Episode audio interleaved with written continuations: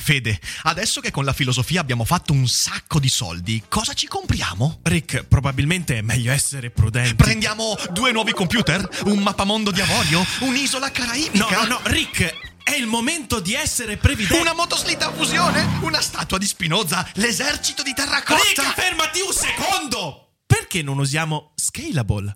Scalable è l'app perfetta per chi vuol conoscere il mondo degli investimenti. Attenzione, investimenti pensati col cervello, non scelte di pancia. Scalable ti mette a disposizione gli strumenti essenziali per costruire una cultura del risparmio, ETF, piani di accumulo, accantonamenti a lungo termine per pensare oggi a quel che potrai fare domani. Scalable è un servizio sicuro e regolamentato con oltre 600.000 clienti e che ti aiuta a comprendere come funziona la finanza usando la testa. E sai qual è il bello? Con Scalable puoi iniziare a investire con solo un euro. Trovi tutti i dettagli in descrizione. Quindi, niente motoslitta a fusione? Tra qualche anno, Rick, quando Scalable ci avrà aiutato a far crescere i nostri risparmi. Ok. Daily Cogito. Svegliarsi per pensare oppure pensare per svegliarsi. Ogni mattina, dal lunedì al venerdì, con Ric Dufer. Immagina un mondo senza daily cogito. Immagina di non poter più risvegliare la tua mente prima del corpo, diventando vittima di quest'ultimo che ti trascina per il mondo come uno zombie, privo di pensieri. Immagina di dover trascorrere ogni tuo risveglio, ogni mattina della tua vita, senza il podcast che combatte la zombificazione. Immagina e temi, perché questo è il mondo prospettato dalla nuova direttiva sul copyright dell'Unione Europea e invece no.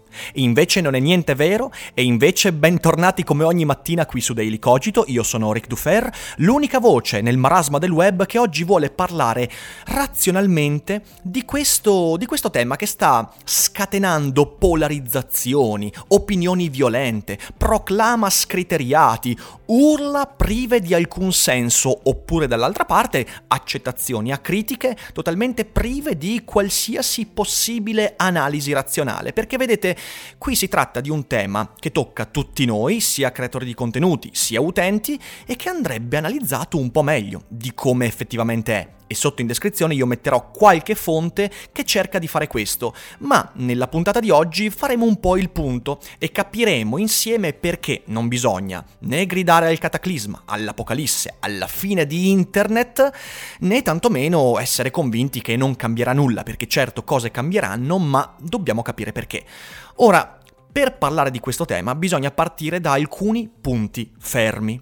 Prima di tutto, qualsiasi conseguenza di questa direttiva, beh, si scatenerà sul web in positivo, in negativo e nelle nostre vite fra non meno di 2-3 anni, perché il momento in cui la direttiva viene approvata e il momento in cui, fra il momento in cui la direttiva viene approvata e il momento in cui diventa regolamento, quindi applicato nella legislazione, nella società, beh, passa molto tempo. Per esempio, il GDPR ci ha messo quasi dieci anni, se non sbaglio, fra la direttiva e il regolamento. Perciò non è che domani internet cambia, non è che bisogna correre ai ripari, non è che c'è uno tsunami, no, niente di tutto questo. C'è, c'è molto tempo, sia per analizzare fare comprendere e anche per intervenire sui parlamenti nazionali affinché le cose da smussare vengano smussate e le cose da accettare vengano migliorate. Prima di tutto. Seconda cosa, questa legge, questa direttiva è necessaria. Perché? Perché c'è necessità di aggiornare le direttive, le regole sul copyright, il modo in cui fruiamo e produciamo contenuti sul web e diciamo così sui giornali, nei siti, eccetera, eccetera e c'è però un problema che per quanto sia necessario l'aggiornamento sappiamo già perfettamente che il momento in cui queste regole entreranno in vigore, quindi fra 3, 5, 10 anni, il mondo sarà già cambiato in maniera molto forte. Pensate solo ai cambiamenti degli ultimi dieci anni, pensate a quanti potrebbero essere nei prossimi dieci anni, potremmo trovarci di fronte a un mondo che non riesce neanche più a capire quello che è avvenuto. E quindi, insomma, bisogna avere contezza di questo. C'era necessità, ma poi la politica si muoverà, come sempre, da pachiderma. Infine, altro punto fermo, abbiamo letto e sentito di tutti i colori, soprattutto stronzate. Tutta la campagna di YouTube inerente alla demonizzazione di questa direttiva e persino, persino il modo con cui Wikipedia Italia ha trattato questo problema mi è sembrato più ideologico che altro. E quindi cerchiamo di mettere un po' di ordine. E partiamo da quello che secondo me, secondo la mia analisi, è il vero punto di questa direttiva. Qual è il vero punto? Beh, è cercare di spezzare o più morbidamente di smussare il presunto monopolio dei big tecnologici Google, Amazon, Microsoft, Facebook. Mi fa tanto ridere, scusatemi, io qui voglio dirla questa cosa, mi fa tanto ridere che ad andare contro questa direttiva siano proprio quelli che molto spesso dicono che Google non dovrebbe avere tutto questo potere, Amazon ha un monopolio inaccettabile, Facebook detiene troppi dati, troppe informazioni, quelli che persino spererebbero in qualche modo che ci fosse, non so, una frammentazione di Facebook a livello nazionale, quindi che Facebook venisse spezzato, ovviamente dal potere coercitivo delle leviatano dello Stato al fine da creare tutti i micro Facebook, ovviamente ognuno chiuso nel proprio orticello e perdiamo invece di vista il fatto che questo monopolio di queste aziende si è, si è verificato perché hanno messo in campo strategie in tempi non sospetti che hanno spazzato via la concorrenza. Ora, mi rendo conto che eh, l'Europa, la politica e anche gli Stati Uniti guardino a questi colossi con un po' di timore. Perché? Perché i problemi dell'esistenza di colossi di questo tipo ci sono. Certamente la soluzione, secondo me, non è quella di cercare di spezzarli, perché come vedremo alla fine, questo tentativo andrà a rafforzarli enormemente. Ma non corriamo troppo.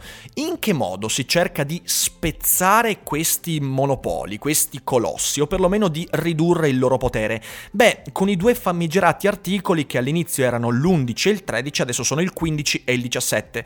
Diciamo così, ora la faccio facile facile perché non abbiamo due ore di tempo, poi magari ne parlerò anche sul primo canale YouTube prendendomi un po' più di tempo, ma vedremo, magari anche no. Eh, prima di tutto, articolo 15 tratta della condivisione degli introiti con gli editori. Quindi, quando un Repubblica, il Corriere, uh, l'Imes, mostra, viene, viene, cooptato da Google per venire mostrato nei motori di ricerca, in qualche modo l'introito pubblicitario, l'introito nell'accesso ai lettori, nell'ampliamento del, del, del pubblico, eccetera, eccetera, che Google uh, riesce ad acquisire attraverso questa azione, deve essere condiviso attraverso una contrattazione poi di editore in editore, cosa virtualmente impossibile. Eh, voglio vedere come riusciranno a farlo, in realtà bisognerà fare de- de- de- dei contratti comunque standardizzati, perché come fa Google a trattare singolarmente con ogni editore? Comunque, gli introiti provenienti da questo tipo di azione verranno condivisi con gli editori, con quelli che provvedono alla fornitura delle notizie.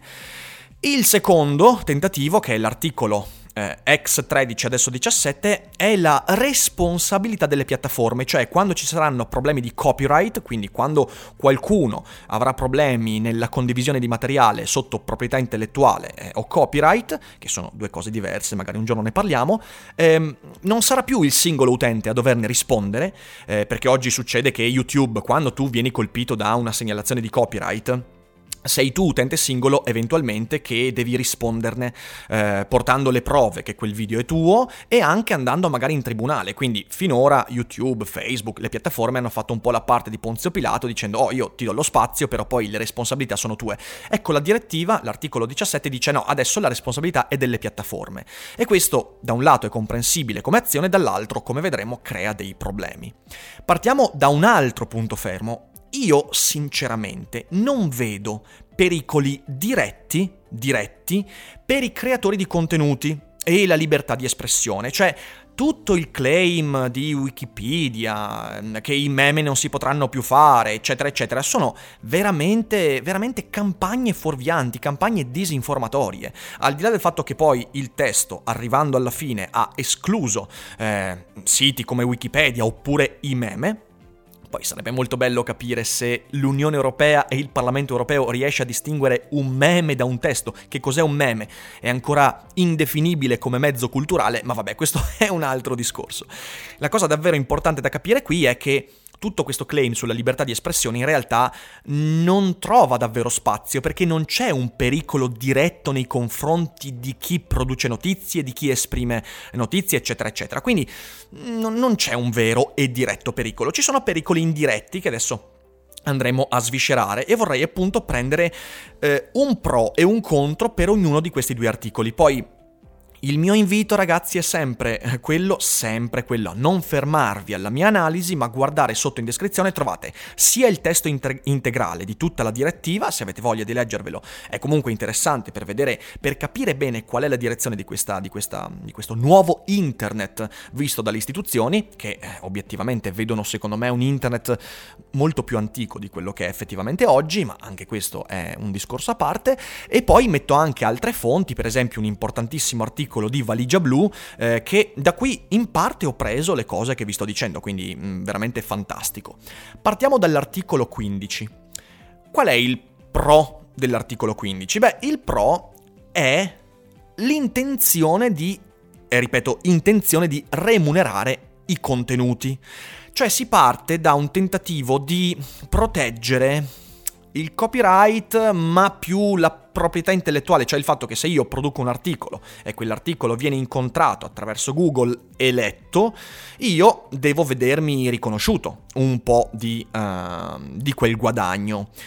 Perché? Perché se è vero che io spero in una cultura futura del copyleft, quindi del fatto che poi volontariamente qualcuno possa decidere di, di, di spendere i propri contenuti e farli diffondere anche rinunciando al diritto di autore e alla, al, al, proprio nome sull'articolo, e io spero veramente si vada in quella direzione, io credo che internet sia un mezzo fondamentalmente rivolto a maturare questo tipo di visione, lo speriamo, dall'altra parte però riconosco che viviamo in un'epoca ancora molto immatura da questo punto di vista e c'è ancora bisogno di proteggere in parte, eh, se non il copyright, il diritto intellettuale, la proprietà intellettuale. E quindi da questo punto di vista l'intenzione, e peraltro vorrei dire l'articolo 15 non è così forte, cioè non è così stringente da questo punto di vista, quando poi verrà recepito dai parlamenti nazionali verrà sicuramente applicato. Poi lì sarà interessante vedere come gli stati applicheranno questa cosa, perché quando andiamo a, ehm, a far collimare, diciamo così, le direttive europee e le legislazioni nazionali, lì succedono i veri casini. Però sarà interessante, ma l'intenzione,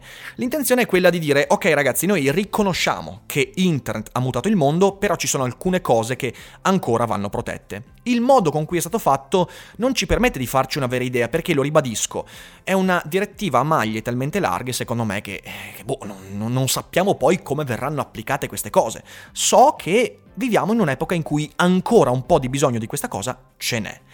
C'è un contro però, ed è un contro bello forte. Per come è concepita la direttiva, beh, io immagino che soltanto i gruppi importanti con molto denaro a disposizione potranno ritagliarsi lo spazio per, per fare questo. Perché? Perché il potere contrattuale che viene suddiviso e ripartito nell'ambito della condivisione e diffusione di notizie, però dall'altra parte porterà a un dispendio economico che favorirà quelli che hanno liquidità. E quindi il contro indiretto potrebbe essere che una piccola testata, un piccolo giornale, un blog, eccetera, eccetera, non possa accedere a questo tipo di contrattazione perdendo di visibilità. E questo è un contro che va assolutamente messo in conto e che vedremo poi, lo ribadisco, applicato fra qualche anno nella legislazione del paese in cui saremo, che fra qualche anno, visto come vanno le cose, potrebbe per me non essere l'Italia. Ma anche questo è un altro discorso. Adesso passiamo all'articolo 17. Anche qui un pro e un contro qual è il pro dell'articolo 17? Quindi questo, questo, articolo che cerca di ampliare la responsabilità delle piattaforme nell'ambito del copyright strike, ma anche proprio del, della responsabilità nella fruizione e nella condivisione di alcuni contenuti. L'intenzione, anche qui, è buona. L'intenzione è quella di contrastare fake news, contrastare eh, contenuti inadeguati, contrastare eh, anche le cose meno gravi come il freebooting, come insomma eh, mettere in campo una responsabilizzazione delle piattaforme al fine di contrastare quelli che sono comportamenti di un certo tipo. Questa è un'intenzione che fa parte anche dell'articolo 15 per un discorso un po' complesso. Vi rimando, io ve lo linko sotto in descrizione, il video di eh, più di mezz'ora di Matteo Flora, che ho intervistato, eh, con cui ho chiacchierato nel Daily Cogito di lunedì di questa settimana, e vi consiglio il suo canale. Linko il video in cui lui ha parlato in maniera molto precisa di questi punti, del perché sia l'articolo 15 che 17 cercano di contrastare il dilagare delle fake news, che diventerà sempre più grave. Quindi l'intenzione anche qui è buona, però c'è un grande contro. Il grande contro è che le piattaforme potrebbero, potrebbero mettere in campo non un controllo più attento dei contenuti, una valutazione caso per caso, cosa che non viene fatta neanche oggi, pensiamoci domani.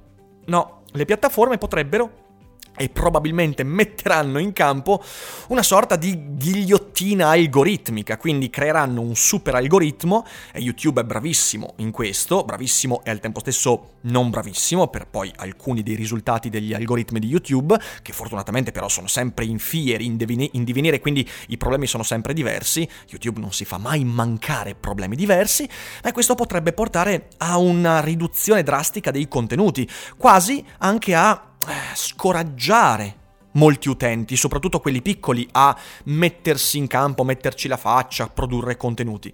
E questo è un caso, ne ho parlato qualche tempo fa quando ho parlato proprio della responsabilità della valutazione eh, delle piattaforme. Oggi non possiamo pensare che internet possa sopravvivere a un sistema basato solo sugli algoritmi nella valutazione dei contenuti, dovrà esserci prima o poi in qualche modo l'implementazione, ho detto implementazione, è una delle mie parole proprio delle parole che detesto di più al mondo. Però vabbè, dovrà esserci l'aggiunta di un, um, di un, sistema a controllo umano, il più possibile umano, il più possibile caso per caso. Questo non sarà possibile e questo articolo 17 moltiplica i problemi, pur, ripeto, eh, facendo emergere una questione che è assolutamente legittima.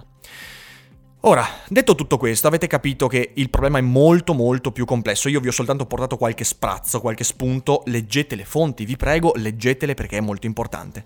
Dove mi sarebbe piaciuto veder dirigere le energie politiche e intellettuali di questa riforma, perché questa è una riforma, questa no, non è una riforma, è una direttiva che a mio parere manca il bersaglio e manca una grande occasione. Oggigiorno noi viviamo in un mondo che è pronto per non lo spezzare le reni a Google, Amazon, Microsoft, Facebook e chi altri, no, è un mondo che è pronto perché quello, lo ribadisco, è la soluzione sbagliata. Il nostro mondo è pronto per quella che si definisce come interoperabilità, ovvero la possibilità da parte dell'utente, utilizzando una stessa applicazione, uno stesso device, uno stesso account, ad accedere e interagire in diversi contesti, diverse piattaforme. L'esempio è avere la possibilità di utilizzare la stessa applicazione per mandare messaggi su WhatsApp, Telegram, Messenger, perché no, il centro messaggi di Amazon, Google e YouTube. L'interoperabilità non è una cosa così distante, è già avvenuta, è già avvenuta quando eh, le direttive, se non sbaglio anche lì parti tutto da una direttiva europea, ma non vorrei dire una cazzata, smentitemi eventualmente o portatemi delle fonti nei commenti, quando venne fatto con la telefonia, cioè a un certo punto eh, si disse ok, belli, Vodafone, Team, tutti carini, infostrada, eccetera, eccetera, però non è che gli utenti di Vodafone possono messaggiare agevolatamente soltanto con altri utenti di Vodafone. Si è dato vita all'interoperabilità, cioè io, agli stessi prezzi e alle stesse condizioni, posso da un telefono della 3 messaggiare a Wind, che peraltro no, è la stessa azienda, quindi non ha molto senso, posso messaggiare a Infostrada, posso messaggiare a Poste Online, posso messaggiare a Vodafone, a tutti quanti gli operatori. Interoperabilità. È stato fatto, si può rifare e pensate quanto meraviglioso sarebbe eh, farlo con WhatsApp, con Telegram, con tutte le centinaia di applicazioni, semplicemente non dovendo fare decine di account e non permettendo a ogni applicazione di crearsi il suo giardinetto e la sua conseguente echo chamber. Vedete, ci sono tre vantaggi enormi, enormi, enormi, e lo ribadisco, enormi, in questo tipo di approccio. Prima di tutto, prevalgono le buone idee e non il numero di utenti. Cioè, per esempio, quante volte vi è successo eh, che qualcuno vi dicesse Eh dai, fatti, fatti Telegram che è meglio di WhatsApp e voi avete risposto no, perché su Telegram c'è tot utenti, su WhatsApp ci sono tutti. E questo ragionamento qua è contro il miglioramento della piattaforma, cioè WhatsApp, sapendo che la sua utenza è all'interno di un giardinetto protetto, non è molto spinto a innovare e migliorare la sua applicazione, perché tanto sa che la gente sceglierà WhatsApp perché su WhatsApp ci sono tutti. Telegram stessa cosa, insomma, si creano questi giardinetti mentre se ogni utente avesse la possibilità attraverso la stessa applicazione, stesso account, di messaggiare con utenti di WhatsApp, di Telegram, di Messenger senza nessun problema, capite bene che lì lì anche una piccola startup che crea un'applicazione di messaggistica che oggi non può competere con WhatsApp perché WhatsApp ha miliardi di utenti, centinaia di miliardi di account, tanto per esagerare poco, insomma non potrebbe mai competere. E anche se fosse un'applicazione spettacolare, bellissima, funzionale, non può inserirsi in quel mercato. Perché? Perché la gente sta su WhatsApp, perché WhatsApp, su WhatsApp ci sono tutti e così via. Quindi prima di tutto interoperabilità significa far trionfare le buone idee e non le comunità grosse. In secondo luogo si creerebbe una minore echo chamber, cioè creando minor territorializzazione, come avrebbe detto il buon Deleuze, nelle, nelle varie piattaforme, io riuscirei ad aprire le piattaforme e far interagire anche esternamente utenti che altrimenti non sarebbero entrati in contatto e quindi creerei un interscambio molto più interessante. E pensate a tutte le opportunità che ci sarebbero in questo caso. Oltre, ripeto, alla conseguente, al conseguente miglioramento, all'innovazione a cui ogni singola applicazione e piattaforma sarebbe chiamata. Infine, una maggiore scelta e concorrenza. Oggi la miriade di eh, di, di, di, applicazioni tra cui dobbiamo scegliere non è una vera scelta per il punto 1 che ho trattato, perché noi scegliamo sempre il luogo in cui c'è più gente, è inevitabile. Con l'interoperabilità, che è perseguibilissima, assolutamente perseguibile, e non è illegittima, non è come spezzare illegittimamente Google eh, attraverso un, un, un'azione politica forte, no, in realtà è un'azione più che legittima, dire ok ragazzi, aprite le api, aprite, le api non sono quelle dell'Alver, sono diciamo così le eh, Application Program Interface, se non sbaglio, eh, questa è la cosa, e ci permette di creare interoperabilità, però non voglio entrare in queste cose tecniche, anche perché dico un sacco di stronzate quando dico cose tecniche, ci permetterebbe di avere una maggiore scelta vera, perché non devo più scegliere fra mille applicazioni. Scelgo l'applicazione e l'account migliore con cui so che co- poi posso interagire con chiunque. Questo crea miglior scelta e quindi migliore e maggiore concorrenza. Ed è quello che vogliamo tutti in quest'epoca di internet. Insomma, qual è il problema vero di questa direttiva secondo me? È che nel tentativo di contrastare i big, questi GAMF, Google, Amazon, Microsoft e Facebook, non si fa nient'altro che rafforzare il loro dominio. Perché? Perché lo ribadisco, si rafforza la loro capacità di decidere e di diventare editori, pur, non essendo editori, di decidere quali contenuti eh, far entrare nei loro siti e quali no, e oltretutto la loro responsabilità nei confronti dei contenuti non porterà a nient'altro che a una maggior centralizzazione, quindi a un monopolio sempre più forte. Come sempre quando, quando entra in gioco lo Stato nel tentativo di aumentare la concorrenza fa danni e la diminuisce, non c'è nulla, nulla da fare. Si vede che è una riforma fatta da non addetti ai lavori, e io stesso che non sono un addetto ai lavori, io non capisco quasi nulla di informatica, però leggendo due o tre cosette da parte di gente che è addetta ai lavori, ho capito che questa riforma parte con le migliori intenzioni e rischia di creare dei danni che, ripeto, non sono cataclismatici e non sono a brevissimo termine, quindi abbiamo tempo per intervenire, per diffondere, per fare informazione e per cambiare le cose, ma che insomma potrebbe sul lungo periodo portare ad alcuni danni. Soprattutto al fatto che ci troveremo magari fra dieci anni con delle leggi che non hanno nulla a che vedere con l'internet delle persone e questo è un problema immenso. Ditemi voi cosa ne pensate, sono andato molto lungo questa mattina, ma come avrete capito l'argomento meritava questo tipo di approfondimento e, e, leggete maledizione, leggete le fonti sotto perché altrimenti arrivo lì a casa vostra uno a uno e vi tiro giù i pantaloni davanti a tutti. Faccio questo atto di bullismo perché chi non legge le fonti merita bullismo, ok? Sappiatelo. Io vi ringrazio per l'ascolto, se siete arrivati fino a qui mettete un pollice in su o diffondete, condividete, insomma fate quello che serve per diffondere il podcast che contrasta la zombificazione, che resisterà anche alla direttiva sul copyright e che torna come sempre domani mattina. Grazie a tutti, buona giornata e come sempre non dimenticate che non è tutto noia ciò che pensa.